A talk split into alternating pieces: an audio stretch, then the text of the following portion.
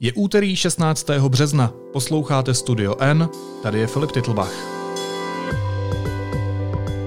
Dnes o tom, že na Slovensku hrozí pád vlády.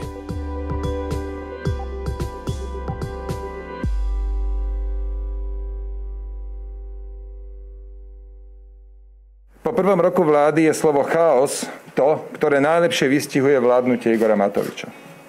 Chaoticky riadený štát, chaotické bolo vstupovanie do plánu obnovy, chaotická je komunikácia a chaotický je boj proti pandémii.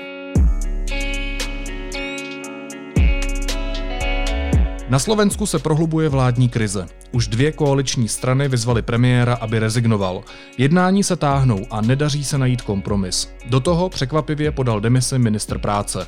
Scénářů vývoje je v současné chvíli několik. Hrozí rozpad koalice, menšinová vláda nebo jako krajní možnost i předčasné volby. Jak se země dostala do této situace a kudy ven? To proberu s novinářem Miro Kernem ze slovenského deníku N. Ahoj Miro. Dobrý den z Bratislavy.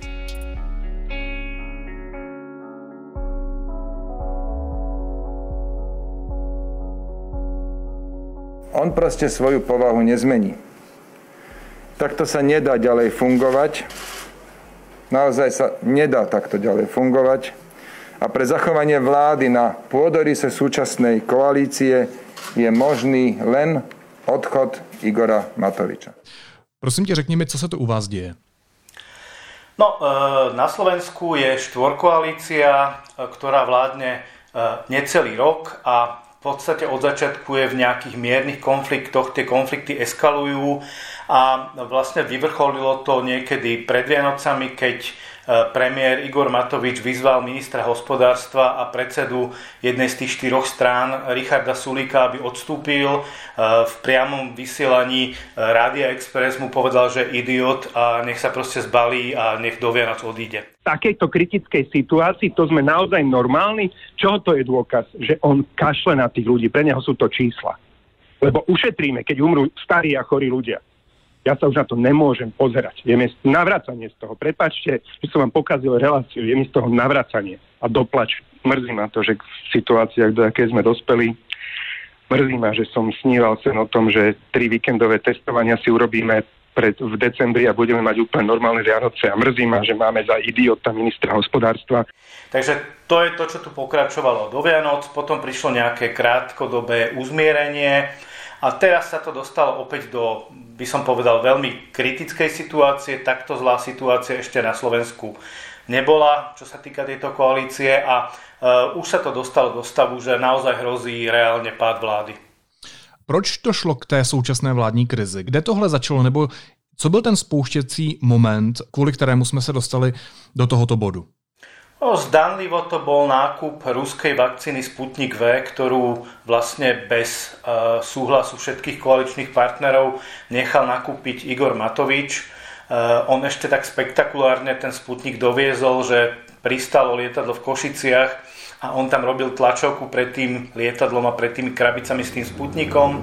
Mimoriadne správne nakúpiť aj ruskú vakcínu, spolahlivú vakcínu a umožniť ľuďom, ktorí sa na Slovensku s ňou očkovať chcú, aby sa ňou očkovať mohli. Je to neregistrovaná vakcína, takže s tým mali veľký problém dvaja koaliční partnery a, a to bol taký ten prvý spúšťač, keď vlastne prvýkrát e, to tak začalo bublať, to teraz po novom roku. A e, potom prišiel spor o ministra zdravotníctva Mareka Krajčiho, keďže e, Česko je na tom dosť podobne ako Slovensko, E, to znamená, že máme e, zhruba tých 100 úmrtí denne, čo v Česku je zhruba tých 200 úmrtí denne. E, máme preplnené nemocnice, máme tam 4000 pacientov a tie nemocnice nestíhajú. Tak tu nastal tlak na odstúpenie ministra zdravotníctva za Olano, za tú Matovičovú stranu a celé to vlastne skončilo tým, že síce ten minister odstúpil, ale zasa to bolo podmienené nejakými časovými horizontami, že neodstúpil hneď a vlastne ešte ten Igor Matovič ešte na tej tlačovke, na ktorej sa mal ako keby zmier, uzmieriť s tým Richardom Sulikom, s tým predsedom SAS, tak vlastne ešte mu vynadal a skončilo to tým ultimátum, že, že, že vlastne e, SAS žiada premiéra, aby do stredy budúcej odstúpil, inak odchádza z vlády.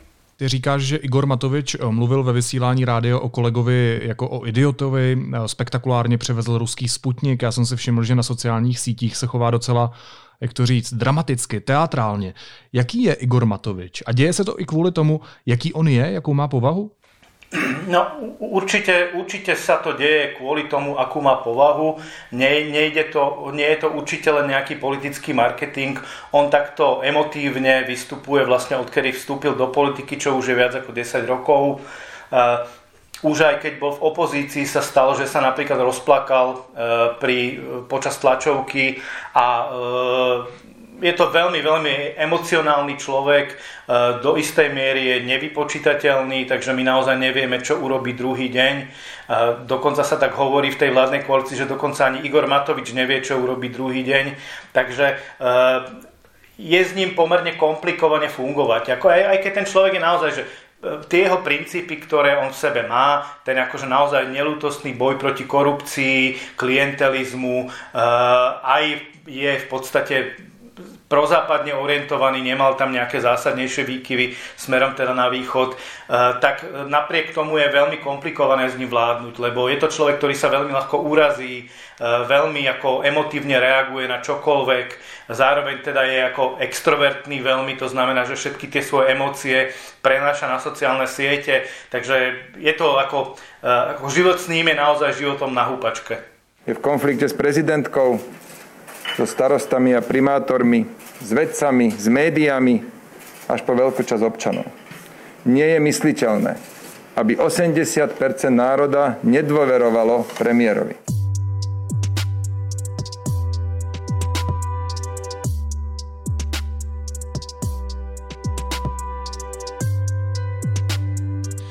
Vy jste, Miro, v redakci sestavili pět různých scénářů toho následujícího vývoje, tak pojďme si je vzít postupně. Uh, za prvé, demise premiéra Igora Matoviče a rekonstrukce vlády. Nakolik je pravděpodobné, že by váš premiér složil mandát a vyměnila se křesla ve vládě? No, tu sa vrátim opäť k tomu, že, že v podstate nikto nevie, čo urobí, čo urobí Igor Matovič a my ani nevieme, či Igor Matovič vie, čo urobí.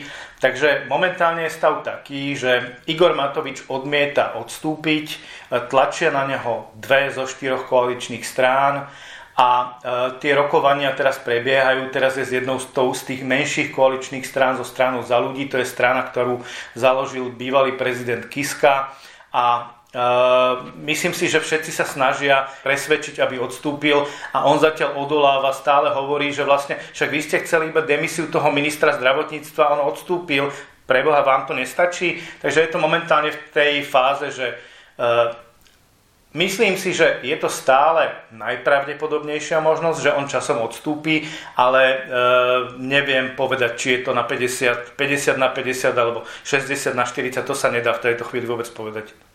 Další možný vývoj, o kterém píšete, je odchod koaliční strany SAS, eh, Svoboda a Solidarita, o které jsi mluvil. Co by to znamenalo? Mohla by v takovém případě ta vláda pokračovat dál? No, ja si myslím, že nehrozí eh, odchod strany SAS, hrozí odchod strán SAS a za ľudí, lebo tieto sú pomerne akože úzko previazané a vlastne do istej miery ťahajú za jeden povraz eh, počas tejto krízy. Takže pokiaľ by teda odišla iba strana SAS a, za, a strana za ľudí by zostala, čo mi prípada málo pravdepodobné, tak by tá koalícia nejako fungovať mohla. Mala by väčšinu a mohla by fungovať ďalej. Ale e, v takomto prípade je veľmi pravdepodobné, že by tá, tá strana za ľudí sa rozpadla, lebo niektorí e, z, z tých politikov zo strany za ľudí absolútne odmietajú vládu s Igorom Matovičom napríklad ministerka spravodlivosti povedala, že ona, ona určite nebude v jednej vláde s Igorom Matovičom, takže tam by nasledoval rozpad. Pokiaľ by odišla strana SAS spolu so stranou za ľudí, čo je pravdepodobnejšie, e, tak by vláda stratila väčšinu v parlamente. My máme 150 členy parlament, to znamená, že väčšina poslancov je tam 76. V takomto prípade by e, Olano, tá Matovičová strana a plus druhá koaličná strana, strana Sme rodina, mali dohromady 70 poslancov, takže by boli v menšinovej vláde. To by ale přece ve výsledku znamenalo, že by měl uh, velmi slabou pozici v parlamentu. Dá se efektivně řídit koronavirová krize, když máš menšinovou vládu? Uh, to je otázne. U nás na Slovensku menšinové vlády sú na rozdiel od Česka veľmi ako výnimočná vec. Že vlastne bola tu podstate jediná menšinová vláda, ktorá fungovala dlhodobejšie, to znamená niekoľko mesiacov a to bolo na sklonku druhej Zurindovej vlády v rokoch 2005 a 2006. Odtedy tu takúto skúsenosť nemáme. V Česku sú také tie inštitucionalizované menšinové vlády, to znamená, jak bola kedysi tá v úvodzovkách oposmlouva a teraz, jak je aj Babišová vláda s tichou podporou komunistov, tak vy máte skúsenosť s tými inštitucionalizovanými menšinovými vládami, ale tuto taká asi nehrozí. Tuto by to bola naozaj reálne menšinová vláda, to znamená bez podpory v parlamente možno, že by sa dostali k nejakým 73, 74 poslancom, lebo sú tam nejakí uvoľnení poslanci, ktorí by teoreticky tú vládu podporovať mohli. Ale u nás pri menšinovej vláde hrozí aj riziko predčasných volieb, lebo keď, dajme tomu, tá e, vládna e, menšina není v stave E, otvoriť rokovanie parlamentu, to znamená, že nepríde tam 76 poslancov, čo môže tá opozícia kedykoľvek robiť, tak po troch mesiacoch automaticky nastupuje rozpustenie parlamentu a predčasné voľby. Takže tie rizika menšinovej vlády sú obrovské a mm, je to, myslím si, že úplne, že kamikadze scenár a mám, myslím si, že aj ani Igorovi Matovičovi sa do toho vôbec teda nechce. Další možný vývoj, který popisujete, by znamenal, že by se výrazně zvýšil vliv prezidentky Zuzany Čaputové. Podle tohoto scénáře by parlament mohl vládě vyslovit nedůvěru.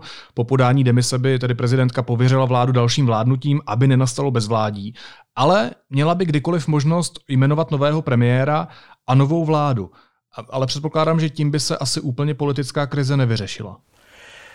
No, uh taký scenár, že by prezidentka vymenovala niečo ako úradnícku vládu, čo bola u vás tá vláda Tošovského, tak ten scenár je podľa mňa takmer vylúčený, lebo ona už dopredu povedala, že pokiaľ by Igor Matovič odstúpil, že by vymenovala za premiéra iného človeka z Olano. Hej? Takže e, myslím si, že ona síce formálne má nejaké právomoci tam, ale myslím si, že bude sa chovať štandardne a že e, bude sa snažiť, pokiaľ by teda Matovič podal demisiu, vrátiť e, tú moc v úvodzovkách parlamentu a tej vládnej väčšine, nech si teda robí, čo chce a nech si vládne e, pod premiérom, ktorého si sama vyberie.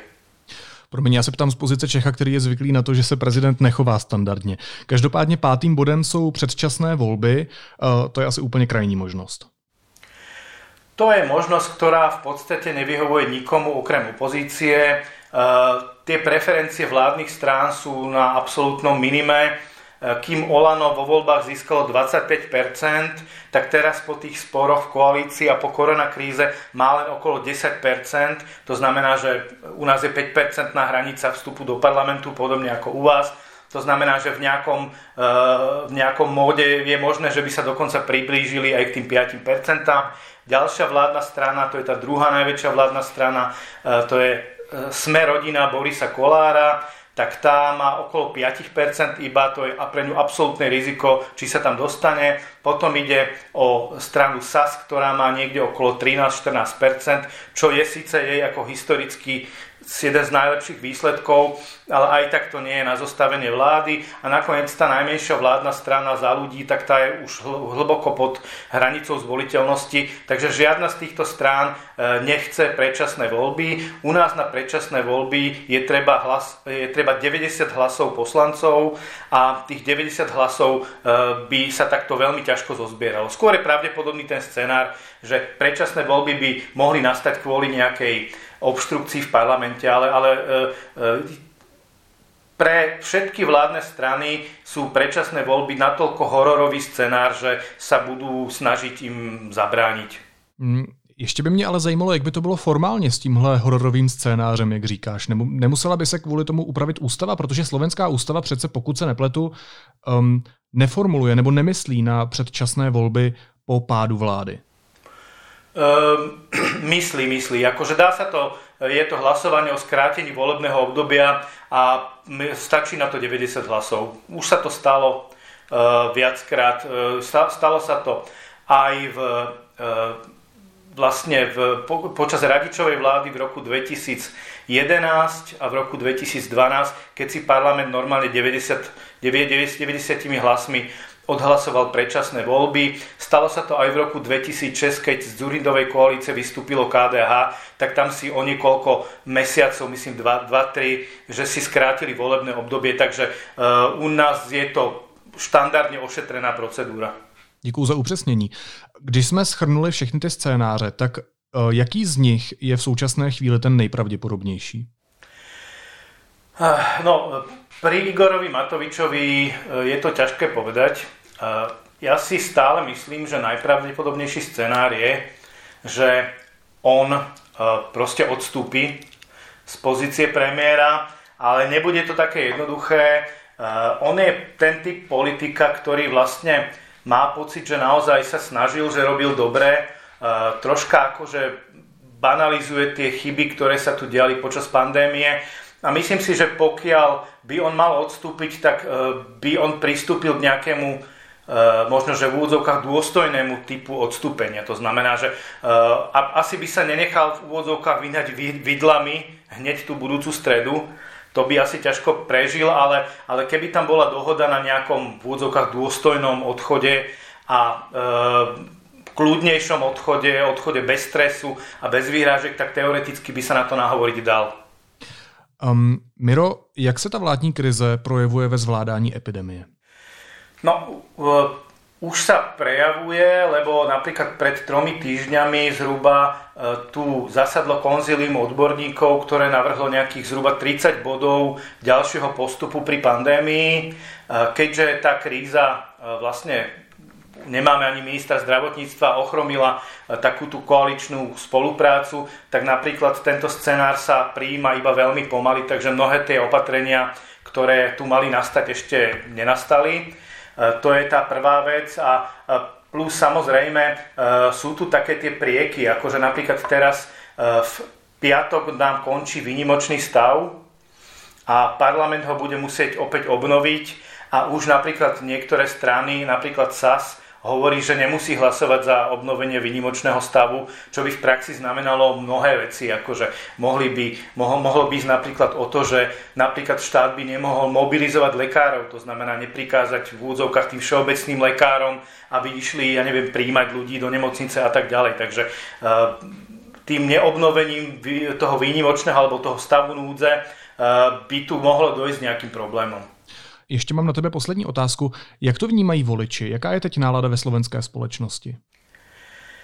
No tak e, voličov tento typ vládnutia určite poburuje. E, teraz cez víkend minulý e, agentúra Focus merala e, popularitu členov vlády, tak Igor Matovič dopadol katastrofálne. Jemu nedôveruje 78, myslím, percent voličov, čo je ohromné číslo je aj vlastne najmenej populárny člen vlády. Zároveň sa prepadá aj v tých rebríčkoch popularity aj medzi tými lídrami ostatných koaličných strán, teda ostatných strán politických.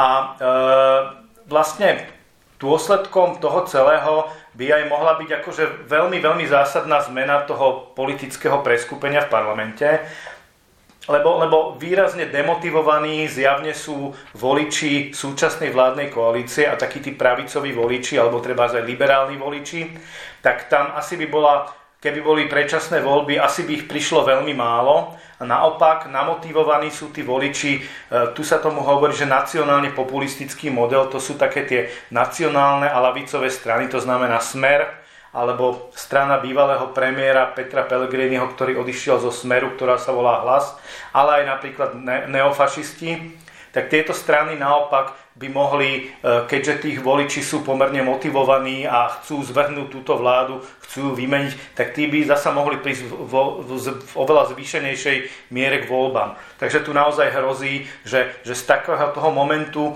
ktorý tu nastal pred rokom, že e, táto pravica, ktorá tu teraz vládne, e, má 95 zo 150 poslancov v parlamente, takže má e, ústavnú väčšinu, pohodlnú väčšinu, by sa to mohlo otočiť úplne naopak. To znamená, že by sa opäť vrátil k moci smer a ten klon smeru, ktorý sa volá hlas teraz. No a to je strašně zajímavý, protože mě by zajímalo, jak to vnímá ta společnost právě po tom, co máte za sebou vládu Fica a Smeru.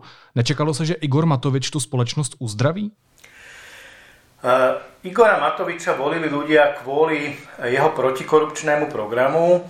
To sa do istej miery naplňa, lebo ako iste viete, tuto na Slovensku bola veľká vlna zatýkaní, zatýkali sa tu sudcovia, vo vyšetrovacej väzbe sú, je, je bývalý policajný prezident, je tam, teraz je tam dokonca aj súčasný riaditeľ Slovenskej informačnej služby, sú tam najmocnejší ľudia z pozadia Smeru.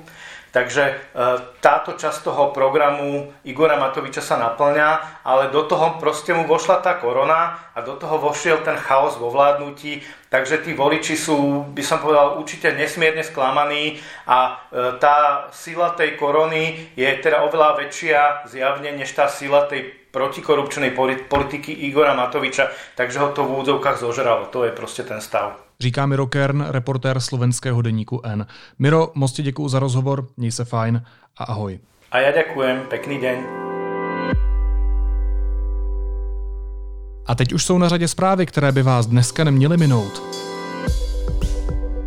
Chronicky nemocní by se podle premiéra Babiše již brzy mohli hlásit do centrálního registru očkování.